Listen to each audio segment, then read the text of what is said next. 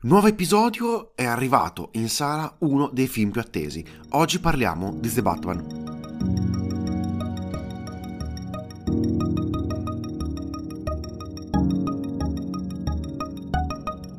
Fin dal suo annuncio, alla fine era uno dei film più attesi e anche un po' per merito di Joker, di Todd Phillips, che ha indirizzato la DC e la Warner Bros. nella ricerca di una nuova strada produttiva, che sia la volta buona, che riescano a differenziarsi dalla Marvel in un mercato che onestamente, opinione personale, è diventato abbastanza saturo di film supereroistici, eh, lo vedo come una cosa positiva.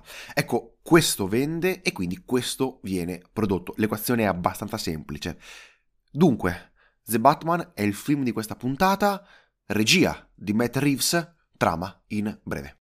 Notte di Halloween, il sindaco di Gotham viene assassinato e viene richiesta la presenza di Batman sul luogo del crimine, ma non dalla polizia o dal suo amico uh, James Gordon, ma proprio dall'assassino stesso con un messaggio per lui per iniziare una sorta di gioco che andrà a mettere in luce varie parti in ombra di molti personaggi che controllano Gotham.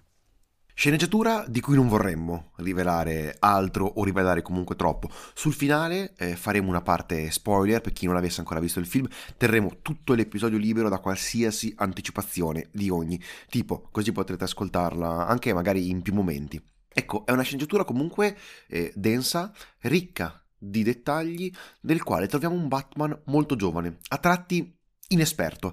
Eh, ricorda eh, un, un, film degli anni 90, eh, un Batman dall'animo ribelle, motociclista, che ascolta in Nirvana e anche noi li ascoltiamo all'interno del film. Un Batman grunge, se volessimo definirlo in breve. Ecco, l'ho trovata una versione eh, tra le ricercatezze estetiche che po- possono un po' ricordare le, le graphic novel eh, presenti tutt'oggi sul mercato del fumetto e quindi uno stile eh, molto fumettoso, anche se comunque modernizzato, reso però molto molto serio, molto più serio eh, di quelle atmosfere di Tim Burton che erano mm, sì anche esse fumettose ma tendenzialmente verso il favolistico.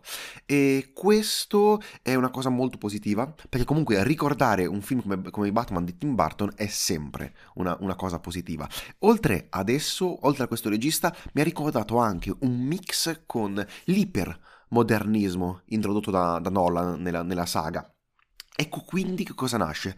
Nasce una Gotham neo-noir, eh, neo-noir e ci troviamo di fronte a una storia di indagine. Tra l'altro è curioso, come poco tempo fa parlavamo del noir di Del Toro, e questo film è un ottimo esempio secondo me per dimostrare la differenza tra il classico noir e il moderno neo-noir. Eh, però, come detto, non aggiungeremo tanto altro della sceneggiatura. Eh, dico solo una cosa, però, una, una critica se uno cerca di impostare la, tro- la, la, storia in maniera troppo seria, ecco, poi mi aspetto che non inciampi qua e là in degli scivoloni onestamente abbastanza banali ed imbarazzanti. Certamente la storia avanza, ma a che costo? Ecco, non mi ha proprio convinto, in perché un po' come tutto il film, ha dei momenti di altissimo livello e poi degli scivoloni che sono onestamente inspiegabili, secondo me. Sì, hai detto che il film si prende tanto sul serio, tanto come un po' ci aveva abituato in modo stucchevole la DC, a differenza della Marvel che furbamente ha preso una via più oh, comica, più allegra, più leggera per farti passare questi personaggi in calzamaglia in maniera più blanda, senza pesare troppo. Qui invece ritorna una, serie- una serietà gravosa, data anche l'ambientazione cupa, cupissima in cui ci troviamo. È un elemento, come detto te, che può dare un po' fastidio, a per me a me non è piaciuto tantissimo, perché ci sono delle situazioni in cui, eh, boh, Dovrebbe essere serissimo, in realtà ti fa un po' ridere, nel senso esatto, lui vestito esatto. da pipistrello e gli altri vestiti normali. Per questo magari poteva andare a creare una sorta di, eh, di mondo in cui ci sono più queste figure travestite, sia tra i vigilanti sia tra i nemici magari, però questo magari andava molto più verso qualcosa di fumettoso, la Tim Burton come hai detto. Però, eh, vabbè, questo qui è un po' parere mio, alla fine eh, anche qui i film di supereroi spesso sono incitati per un pubblico uh, adulto, ma non, non, tantissimo. forse noi iniziamo un po' anche qui a essere, cioè ne parliamo, io cerco di parlarne in maniera un po' distaccata, perché non lo so, potremmo anche iniziare a essere un pochino fuori, fuori target, essendo dei film che possono benissimo vedere dei ragazzini di 15-16 anni e quindi magari è quello il target principale. Poi, come abbiamo visto recentemente, i film supereroi vogliono attirare anche un pubblico più adulto. Però cioè, stanno cercando di ristrutturarsi in una maniera eh, più seriosa, che è una cosa che comunque io apprezzo, no? una comunque evoluzione all'interno di quello che alla fine è il genere più importante dell'industria mm-hmm. hollywoodiana che è presente in questo momento, no? E quindi questa, questa evoluzione eh, seriosa certamente deve comunque essere accompagnata da anche un, uno sviluppo a livello tecnico importante. Sì, sì. Io poi ci tengo a trovare alcune caratteristiche che mi sono piaciute e altre che non mi sono piaciute particolarmente. E tipo mi sono piaciuti, magari dato che c'è la sezione spoiler ne parlerò meglio lì, tutto il parallelismo tra il buono e il cattivo, quindi tra Batman e l'enigmista. Qui è molto forte perché in certi momenti ti sembra che l'enigmista faccia quello che vuole fare anche Batman, ma che magari finora non c'è riuscito. Però la differenza sono soprattutto i metodi che, di, che utilizzano. Questo Batman che a me personalmente è piaciuto, nel senso, come, come, Batman quando è Batman mi è piaciuto molto, silenzioso, mi è piaciuto anche molto, non so se di più, mi è piaciuto molto anche Pattinson quando fa Wayne, quindi non quando sì. è mascherato, che è un disagiato, è un disagiato della società, forse lì mi piaceva ancora di più, proprio sentivi ancora più il suo disagio verso gli altri, essere vicino agli altri. Bello, nel senso mi ha differenziato molto da quello di Nolan, che era, dai, classico... Uh, classico no, però eh, mega miliardario che spendeva e faceva quel che voleva e, e, invece un Batman serio però forse con poco spessore, qui invece è riuscito a dare un, uno spessore ai personaggi e infatti mi ricollego un po' ai personaggi e quindi ti lancio la palla a te su questo argomento. Ecco, eh, io ti direi subito, eh, ci sta secondo me Pattinson nel ruolo di Bruce Wayne, cioè anche soprattutto nel ruolo di Batman fa un lavoro fantastico. Ho un po' più di dubbi sulla parte riguardante Bruce Wayne, però posso capire e, e mi ha interessato e affascinato come non stiamo guardando un, una versione eh, di Batman ancora pienamente eh, al, al suo massimo potenziale Stiamo guardando un Robert Pattinson, un Bruce Wayne di 30, 32 anni, che ancora secondo me deve elaborare il fatto eh, di purtroppo essere rimasto orfano. E questa è una cosa molto molto interessante perché comunque eh, Pattinson è veramente molto molto bravo nel, nella parte che fa e riesce comunque per me a sollevarmi il film. Comunque io alla fine l'ho apprezzato, eh, questo, questo, Batman, devo, devo, devo, essere onesto. E ci sono però degli scivoloni ogni tanto che non mi fanno gridare al capolavoro e al lavoro eh, fantastico comunque. Però hai detto bene, eh, protagonisti, personaggi forse però il protagonista che più risalta di tutti, secondo me, è Gotham come deve essere, eh, come deve essere in Batman, come deve essere in Superman. Il vero protagonista alla fine deve essere o Gotham o Metropolis, comunque devono essere le città, perché sono personaggi fortemente eh, incentrati in, in, quel paese, certamente molto incentrati sulle vite dei civili, delle persone che vi abitano. Ecco quindi che Gotham, come detto, è protagonista le sue strade, i suoi problemi perenni, le sue persone. E insomma tutto ciò mi ha particolarmente affascinato ed è fatto veramente molto molto bene. Mi sono piaciuti anche i personaggi secondari, in particolare vorrei citare Jeffrey Wright nel ruolo del commissario Gordon, è veramente eh, fantastico, avrei voluto guarda- quasi guardare il film, eh, un film dedicato solamente a lui e questa cosa mi ha particolarmente affascinato, così come fantastico Paul Deno.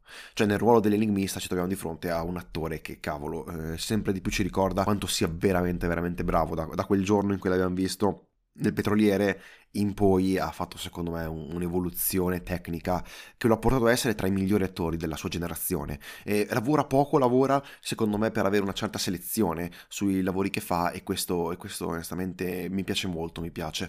Buono anche il pinguino di Colin Farrell, che ha un trucco veramente incredibile, che lo rende praticamente irriconoscibile. E ehm, ho invece un po' più di dubbi su quello che riguarda Catwoman, Zoe Kravitz, che molto bello dal punto di vista estetico e il suo personaggio e anche lei ovviamente molto molto bella però alla fine non è che aggiunga tantissimo altro al film, se non la presenza femminile. Ecco, però ha un costume con balaclava veramente ben riuscito. Qui mi ricollego alla, alla, tua, mm, alla tua, piccola obiezione di trovare sempre in questi eh, film delle persone in calzamaglia. In questo caso, però, eh, secondo me Catwoman è quella che è, più, è, è perfettamente in sintonia con, eh, col fatto di, di, di essere travestita. Eh, si nota subito che il suo costume è diverso dagli altri. Non abbiamo una maschera, abbiamo una balaclava. Ecco, è qualcosa di molto più realistico, se così si può mm, definire all'interno di, di, questo, di questo, genere.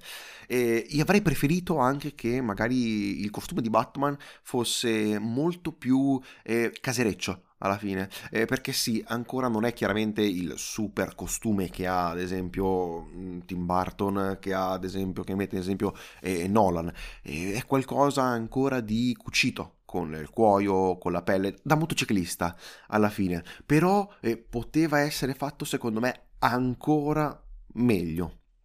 E altra cosa, visto che stiamo parlando di Batman e Catwoman, le interazioni tra loro due secondo me sono abbastanza, non so, rivedibili, così come è rivedibile Alfred, ma ci torneremo nella parte spoiler su di lui perché ho qualcosa che veramente un pochino mi ha, mi ha turbato e continua a, a, rimanermi per quanto riguarda la, l'evoluzione di, di, questo personaggio. Possiamo uh, spostarci più sull'argomento regia, anche qui secondo me ci sono un mm. po' di discussioni da fare tra le cose belle e le cose brutte, stavolta inizio io e um, poi magari poi c'è un po' di comune interrompi.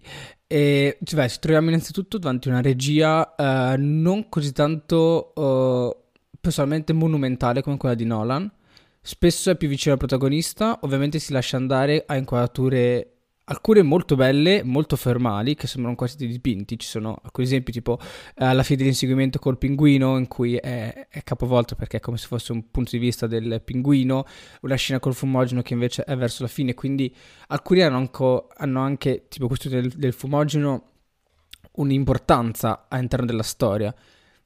E invece sono queste inquadrature molto belle e proprio pittoriche a livello estetico molto piacevoli, in cui ci sono queste fonti di luci che permettono una parziale visione del, del quadro che dà risalto alla figura e, e, al costume di Batman come spesso dei, dei controluce e quant'altro. Ovviamente troviamo sempre davanti una regia molto d'impatto, molto hollywoodiana, quindi fuori da questo ci sono...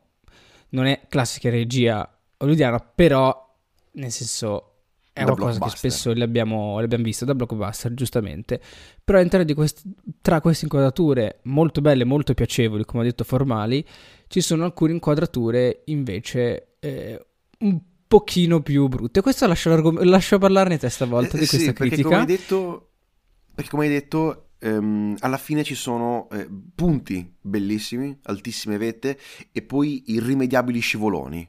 Partirei un attimino però, se, se mi lasci un piccolo excursus sulle cose che mi sono piaciute.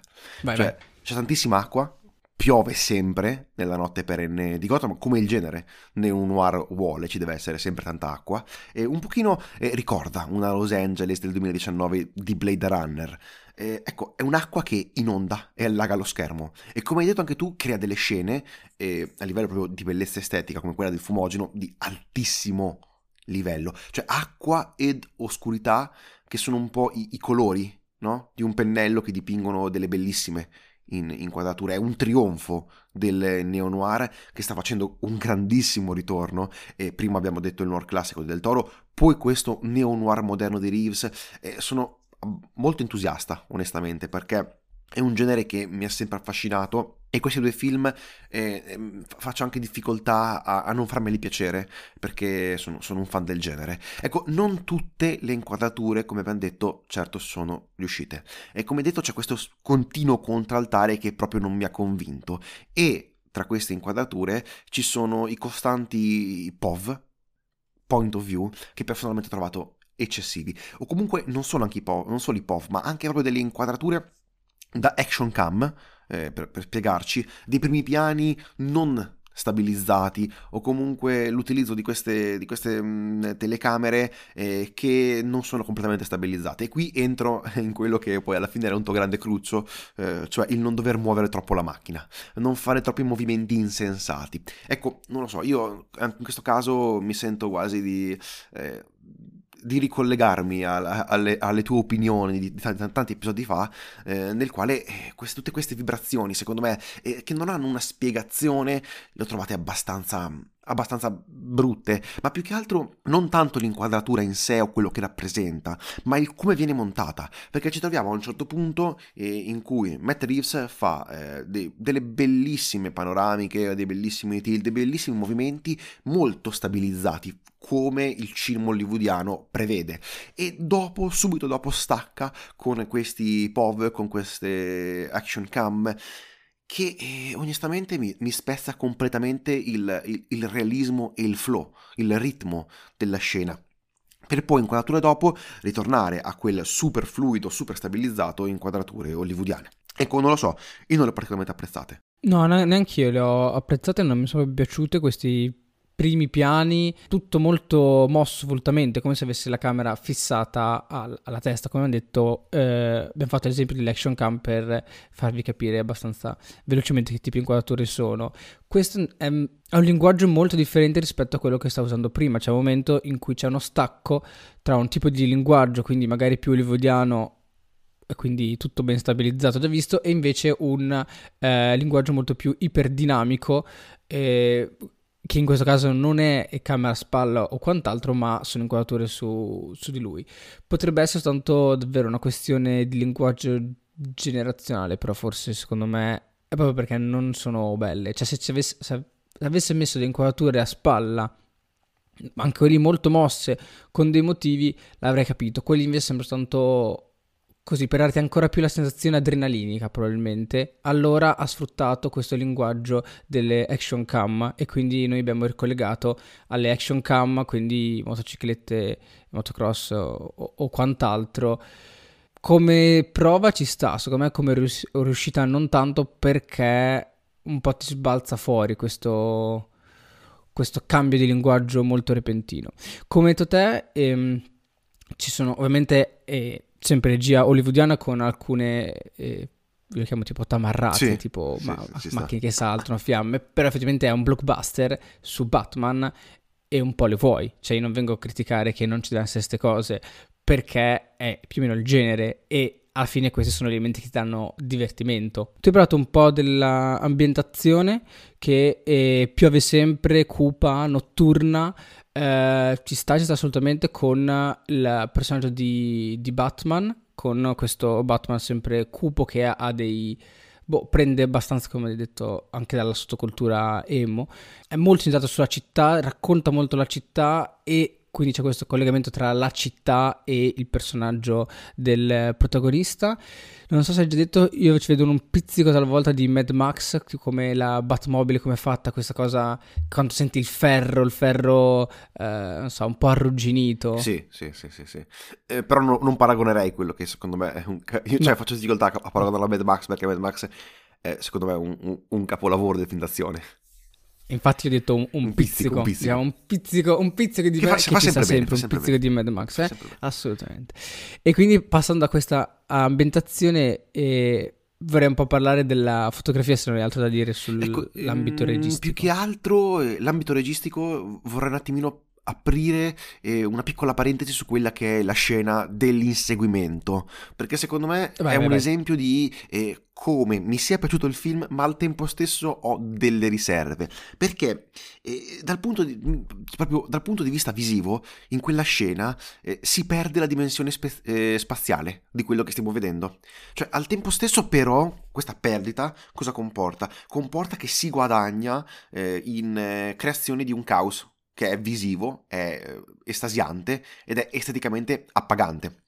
Cioè, sono ancora in dubbio se mi sia piaciuta o no alla fine, onestamente, perché il fatto è che il caos in questo caso può essere giustificato, la perdita della, dimers- della dimensione spaziale non riesco a mio gusto a, a digerirla. Come detto, anche in Mad Max si presentava questa tipologia di inseguimenti, ma lì George Miller riusciva in ogni inquadratura, ogni movimento, a farti immediatamente comprendere ciò che stai succedendo a schermo. Cioè, quindi eh, sono mm, film eh, sicuramente eh, differenti. Reeves in questo caso vuole proprio cogliere quel, quel caos viscerale, la, la, bestia vibrante della macchina, vuole porre la telecamera sul telaio della, dell'automobile, o perlomeno questa secondo me è la posizione che, che vuole fare intendere, però onestamente una telecamera, poi dimmi eh, se sbaglio tu che sei molto più bravo da questo punto di vista, una telecamera attaccata all'auto sarebbe ancora più vibrante, quasi al limite della, della nausea.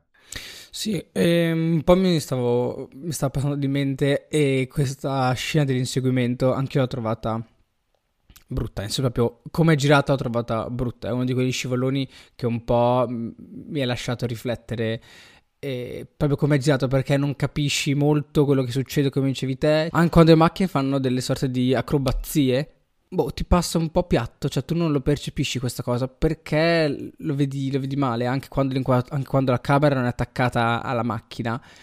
E, e anche, proprio quella scena a me non è piaciuta. È una di scene che ha detto che okay, questa è eh, girata male tra magari gli ultimi, le ultime 3-4 inquadrature. Quella non mi è piaciuta assolutamente. Come dicevi te, una camera legata, cioè una camera attaccata al, al, al telaio della macchina eh, quindi si facciamo un po' quelle inquadrature iperdinamiche. In realtà questi tipi di inquadrature le vediamo anche in altri film tipo James Bond, quindi sono classici, classiche degli inseguimenti eh, da blockbuster. Però secondo me è proprio il contesto, sono proprio le altre inquadrature che, che boh, no, non sono belli. Eh, cioè, sì, eh, io onestamente guardando il film eh, e vedendo questa scena eh, ho subito pensato che a te non sarebbe piaciuto. Cioè, ho pensato il fatto, che, il fatto che si perdesse proprio la dimensione spaziale eh, fosse una cosa sulla quale non riuscissi a, a scavalcarla, a, a sovrasedersi. E io sono ancora in dubbio perché dal punto di vista proprio visivo è veramente molto molto appagante. Cioè l'idea di mettere lo spettatore in soggettiva con l'auto, con il motore motore mentre viaggio tra la polvere, il fuoco, la pioggia, l'acqua, è qualcosa che mi ha molto affascinato. Però sì, dall'altro lato, e anch'io non riuscivo a, a mettere, a mettere le, le, le, le, macchinine in posizione nel mio cervello, perlomeno ci voleva un pochino di più, e questo mi dava, mi dava un po' fastidio, mi dava. Eh, infatti sto dicendo, non, è, non sono le inquadrature in sé, è proprio la composizione sì. delle inquadrature, come vai a riprendere l'insieme della scena che non ti dà una, una motivazione spaziale. Tu hai fatto esempio di Mad Max, lì invece è molto adrenalina, molto dinamico, però tu sai più o meno chi è sempre davanti, chi è dietro, com'è la posizione, cosa c'è. In questo caso invece no, come singole inquadrature funzionano, ma insieme, montate insieme, non mi restituiscono quella situazione di, di adrenalina avvincente di questo inseguimento e di, di pericolo per i vari ostacoli, solo per questo dico che non mi è piaciuta, perché secondo me non è venuta, non è venuta bene. Per tornare e chiudere questa parentesi sulla, sulla regia e passare poi alla fotografia, eh, vorrei però eh, fare anche un complimento a Matt Reeves, perché il film dura eh, quasi tre ore e io non le ho sentite. Eh, sono rimasto veramente attaccato allo schermo, attento per quello che succedesse. Ecco, mi ha veramente eh, rapito in queste quasi due ore e mezza, 180 minuti alla fine. E questo deve essere, secondo me, un grandissimo eh, merito perché lo so, non è facilissimo fare eh, dei film di lunghissima durata e tenendo lo spettatore attaccato. Più che altro, molto, molto, molto bello. E qui tocchiamo veramente vette altissime bellissime per quello che riguarda il genere de, de, de, del cinecomic, del cinefumetto e il genere superioristico eh, sono la bene o male la prima mezz'ora eh, di film o perlomeno la scena di apertura che riesce perfettamente a calarti nel mood del film in quello che racconterà e in quello che ti vorrà far vedere lo riesce a fare secondo me con una scena di apertura bellissima. Così come l'idea che a un certo punto i, i cattivi o comunque i criminali avessero anche solo paura del nome stesso di Batman mi ha, mi ha particolarmente colpito e, ed affascinato. E ti lascerei ora però aprire, se non hai altro, la grandissima parentesi riguardante la fotografia. Una fotografia cupa, scura, così lo, lo vediamo da subito, nel senso è un film dove lui proprio gli dà fastidio la luce, lui come i nemici e quindi come i cattivi si muovono nella notte, solo nella notte, quindi è un film costan- costantemente nella notte, anche le, le, poche scene diurne che ci sono, in realtà è una giornata proprio coperta dalle nuvole, quindi in realtà la luce passa a fatica, quindi è un film cupo, nel senso, prendetelo in considerazione, dovete saperlo, eh, se avete visto il trailer l'avete visto, e talvolta tanto, cioè ci sono dei momenti in cui tu ti trovi a guardare il, la sottilissima parte di volto leggermente più, cioè la sottilissima parte di volto illuminata, cioè uno spazio grande come un'unghia, perché il resto è molto molto sottoesposto, cioè quasi che tu non vedi i dettagli di una parte di volto. E secondo me è eh, ben riuscito, cioè qui abbiamo Greg Fraser, che è anche il direttore di fotografia di, eh, che ha fatto Dune, ha fatto questa scommessa di voler tenere il film molto cupo, essendo che il, la notte, il buio, l'oscurità è un elemento, è un tema estremamente legato, importante, sia per il personaggio sia per il racconto, per la fine, per quello che rappresenta. E secondo me questa scommessa è riuscita. Ovviamente può dar fastidio, però nel senso, io ho fatto una critica al film di Del Toro in cui lui era sempre leggermente sottoesposto e facevi fatica a vederlo. Qui invece, eh, essendo tutto così cupo e avendo i neri, il buio, le ombre così tanta importanza, è, è, è, riuscito, è ben riuscito perché restituisce al film proprio questo tema. Lì per lì ero un po' titubante perché dico, vabbè, però non si vede niente. Però effettivamente provato qualcosa di nuovo, nel senso spesso siamo abituati a film tutti ben, eh, diciamo, hollywoodiani che devono essere tutti ben esposti. Hai Pattison, ok, devi vederlo bene. Invece qui hai Pattison, ok, lui però è un disagiato che sta nell'ombra, lo vedi male. Mi ricorda molto un'idea di fotografia, di voler provare qualcosa di nuovo. Eh, che un po' recentemente nei film grossi grossi è andato, è andato perso. Sì, sì, sì, cioè concordo su tutta la linea eh, con te.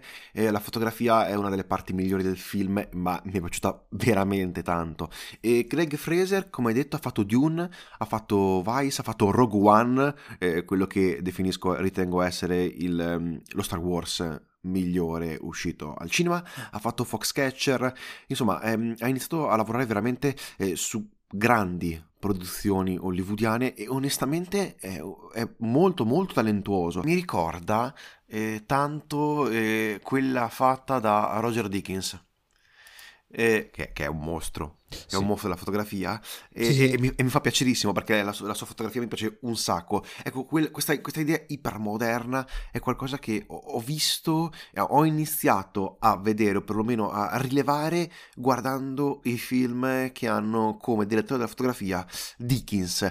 Ecco, c'è questa, c'è una pasta differente. Sì, nel senso, Dickens è stato abbastanza senza abbastanza. Dickens è stato estremamente influente per la fotografia eh, cinematografica. Davvero un sacco, molti direttori di fotografia si ispirano a Dickens, quindi viene considerato una sorta di eh, divinità attualmente per quanto riguarda la cinematografia.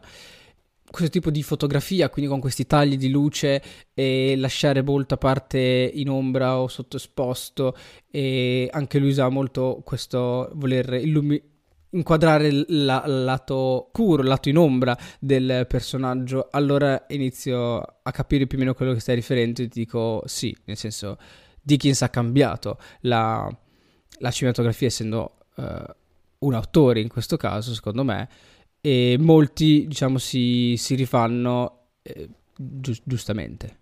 È una cosa comunque che molto positiva che ho apprezzato tantissimo eh, rivedendo in, in questa versione di Batman adesso, eh, se non hai altro da aggiungere, passerei alla no. parte no, eh, con, con, gli spoiler. Quindi, disclaimer finali per chi non vuole eh, ascoltarli. Ci trovate su Instagram, Effetto Vertigo Podcast, ci potete scrivere eh, per email effettoverticopodcast.gmail.com eh, ci potete ascoltare su qualsiasi piattaforma in cui ascoltate i vostri podcast. Abitualmente lasciateci una recensione. Eh, è una cosa che ci interessa tantissimo avere comunque un'interazione con, eh, con voi ascoltatori e ci, ci, fa sempre piacere quando, quando ci scrivete. Ecco. Detto questo per chiunque non voglia seguire gli spoiler L'episodio finisce qui e vi ringraziamo. Io sono Tommaso. Io sono Aurelio. E questo è l'effetto Vertigo. Grazie mille, arrivederci. Dopo il breve silenzio partirà eh, la parte spoiler.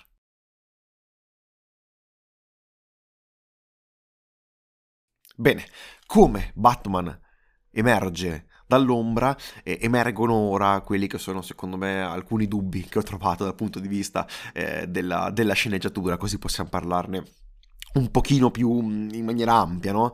E, ecco, partiamo subito da cosa non mi è piaciuto. Come detto ci sono tanti tanti scivoloni. Vuole prendersi fortemente eh, sul serio e questo ogni tanto è un po' un, un problema. Come detto, se tu vuoi prendere sul serio, allora forse tutto il resto deve essere fatto al livello giusto. Parto ad esempio eh, proprio dall'inizio, eh, quando lui entra nella scena del crimine del, dove è stato ucciso il sindaco, io ho provato un pochino di imbarazzo, quella risata eh, di, di, imbarazzo che, che, un, che, una persona può avere davanti a situazioni abbastanza cringe, come se volessimo definirlo in termini giovanili. Eh, ecco, lì secondo me non doveva starci la risata. Capisco comunque che ci potesse stare l'idea del, dell'imbarazzo, però vedere un uomo vestito in calzamaglia eh, con tutte le persone che stanno facendo il loro lavoro perché c'è comunque un crimine tra l'altro efferato eh, mi ha fatto particolarmente ridere e non credo dovesse far ridere però posso capire che poteva far come dire eh, dare, dare, la sensazione di eh, qualcuno fuori posto. Batman in quel momento sa anche lui di non essere nel suo, nel suo ambiente, in un appartamento eh, dove c'è la polizia. Lo posso capire, dico solo che quello l'ho trovato un pochino, un pochino debole. E così come un'altra cosa che ho trovato debole è il fatto che l'enigmista sia così bravo ad, ad, uccidere e mi è molto piaciuto il suo personaggio, no? Eh, perché come hai detto tu era quello che Batman secondo me voleva essere. Per il 90% del film l'enigmista ha perfettamente eh, ragione. Il film intero lo fa passare come un maestro del crimine, poi però per uccidere Bruce Wayne sceglie un pacco bomba. Come se i miliardari si aprono la posta da soli. Cioè, lo vedo abbastanza. capisci che c'è abbastanza dei dubbi, un po' una cosa un po' tirata perché. Eh, sì, solito. È quello. Di solito ti viene un po'. Dici, vabbè, era un po', un po' estremo. Nel senso, non voglio scusare il film perché io ho trovato ho anche altre critiche sì. abbastanza pesanti. però in questo caso ti, ti fa un po', un po', capire quanto uh, Bruce Wayne sia lontano dalla città, lontano da, dagli altri, quanto sia molto chiuso, perché non sono che Batman, però siano davvero quello che rimane chiuso là nella sua torre e non esce mai. Quindi forse per quello, però tieni, tieni un pacco bomba. e, eccolo, devi tanto aprirlo te, solo la tua lettura, assolutamente un po' da un estraneo, quindi eh, mi raccomando, a- aprilo e esplodi.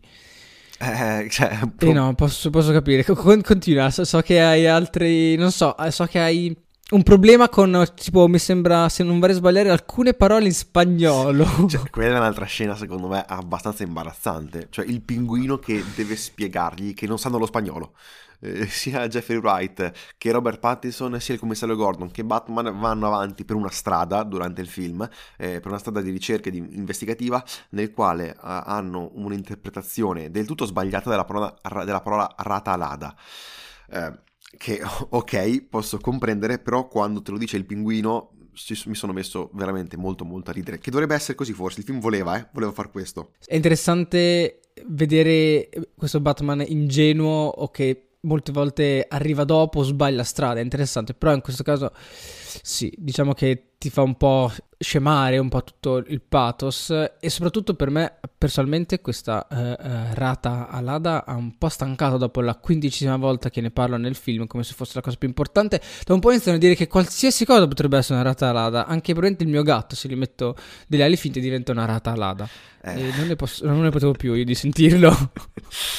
Ma basta dai. Sì infatti cioè, è, è un po' troppo l'hanno utilizzato un po' troppo e il problema è che lo stanno utilizzando anche per il marketing del, del sequel di, di, Batman. Quindi ah, mi, sì? sì? mi sa che non ce lo caveremo, non ce lo caveremo per molto tempo. Ok. E comunque, come detto, il, per, fino al 90% del film l'enigmista ha ragione. Per non fargli avere troppa ragione, lo trasformano in terrorista sul finale. Lui dice non, non, non può avere troppa ragione perché non si uccidono politici corrotti e, e miliardari capitalisti. No, no, no è una cosa sbagliata, no, esatto. molto sbagliata, e diventa un terrorista e uccidi tutta Gotham, uccidi. Complimenti. È bello però come vadano fino in fondo. Il, il piano effettivamente dell'enigmista si compie Però lo avrebbero, secondo me, impedito se la polizia avesse guardato sotto il tappeto della casa del, dell'enigmista. Cioè stanno effettivamente eh, setacciando casa di un uh, criminale, un pluriomicida, e non guardano sotto il tappeto. O- ok, posso capirlo. P- potevamo magari mettere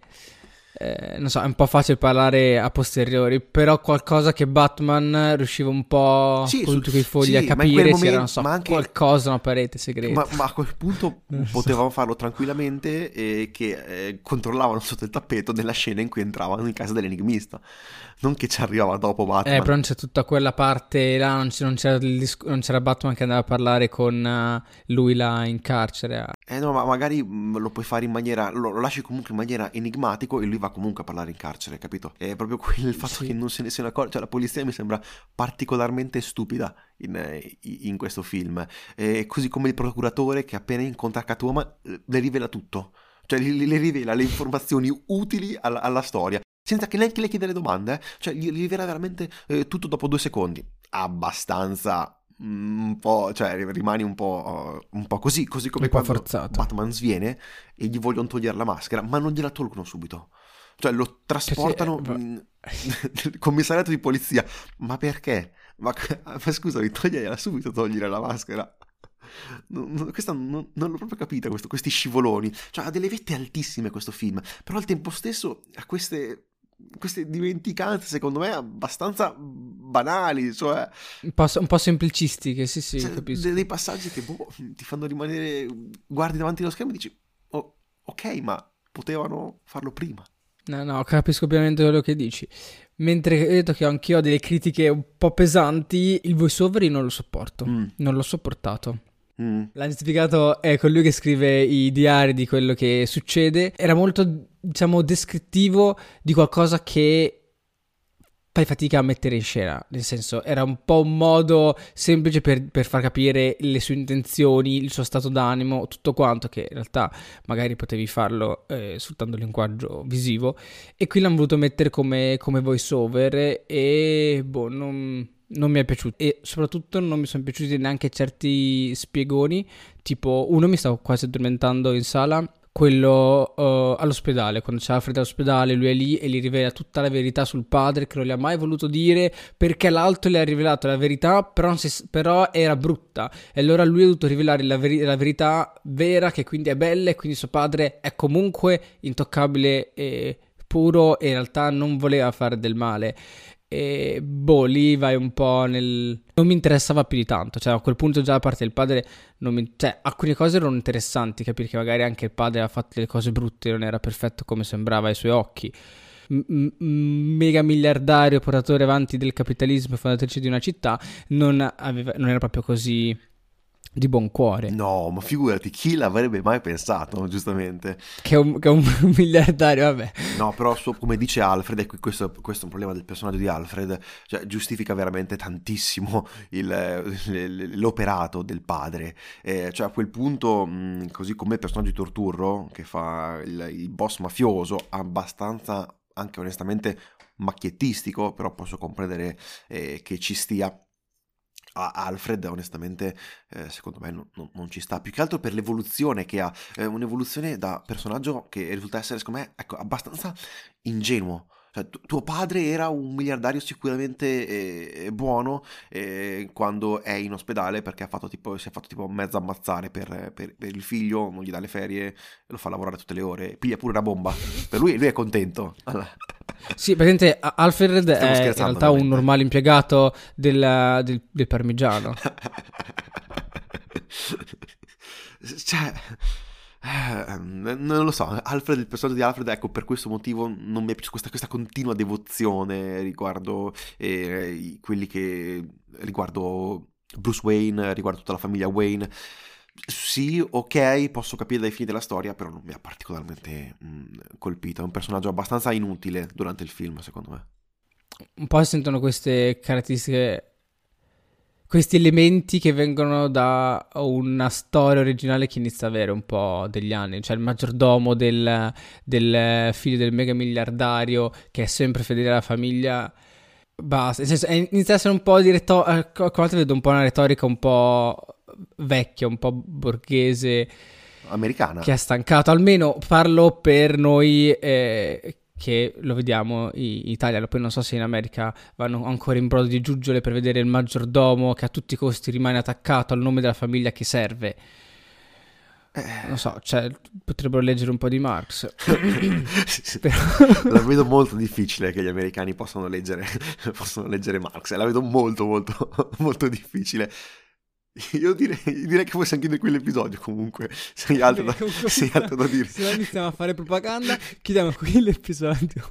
Con questa grandissima massima, direi che possiamo chiudere qui l'episodio. Possiamo chiudere qui la parte, la parte, la parte spoiler. Come detto, fateci sapere cosa ne pensate. Grazie mille. aspetta, aspetta, l'ultima Vai. cosa, ultima cosa.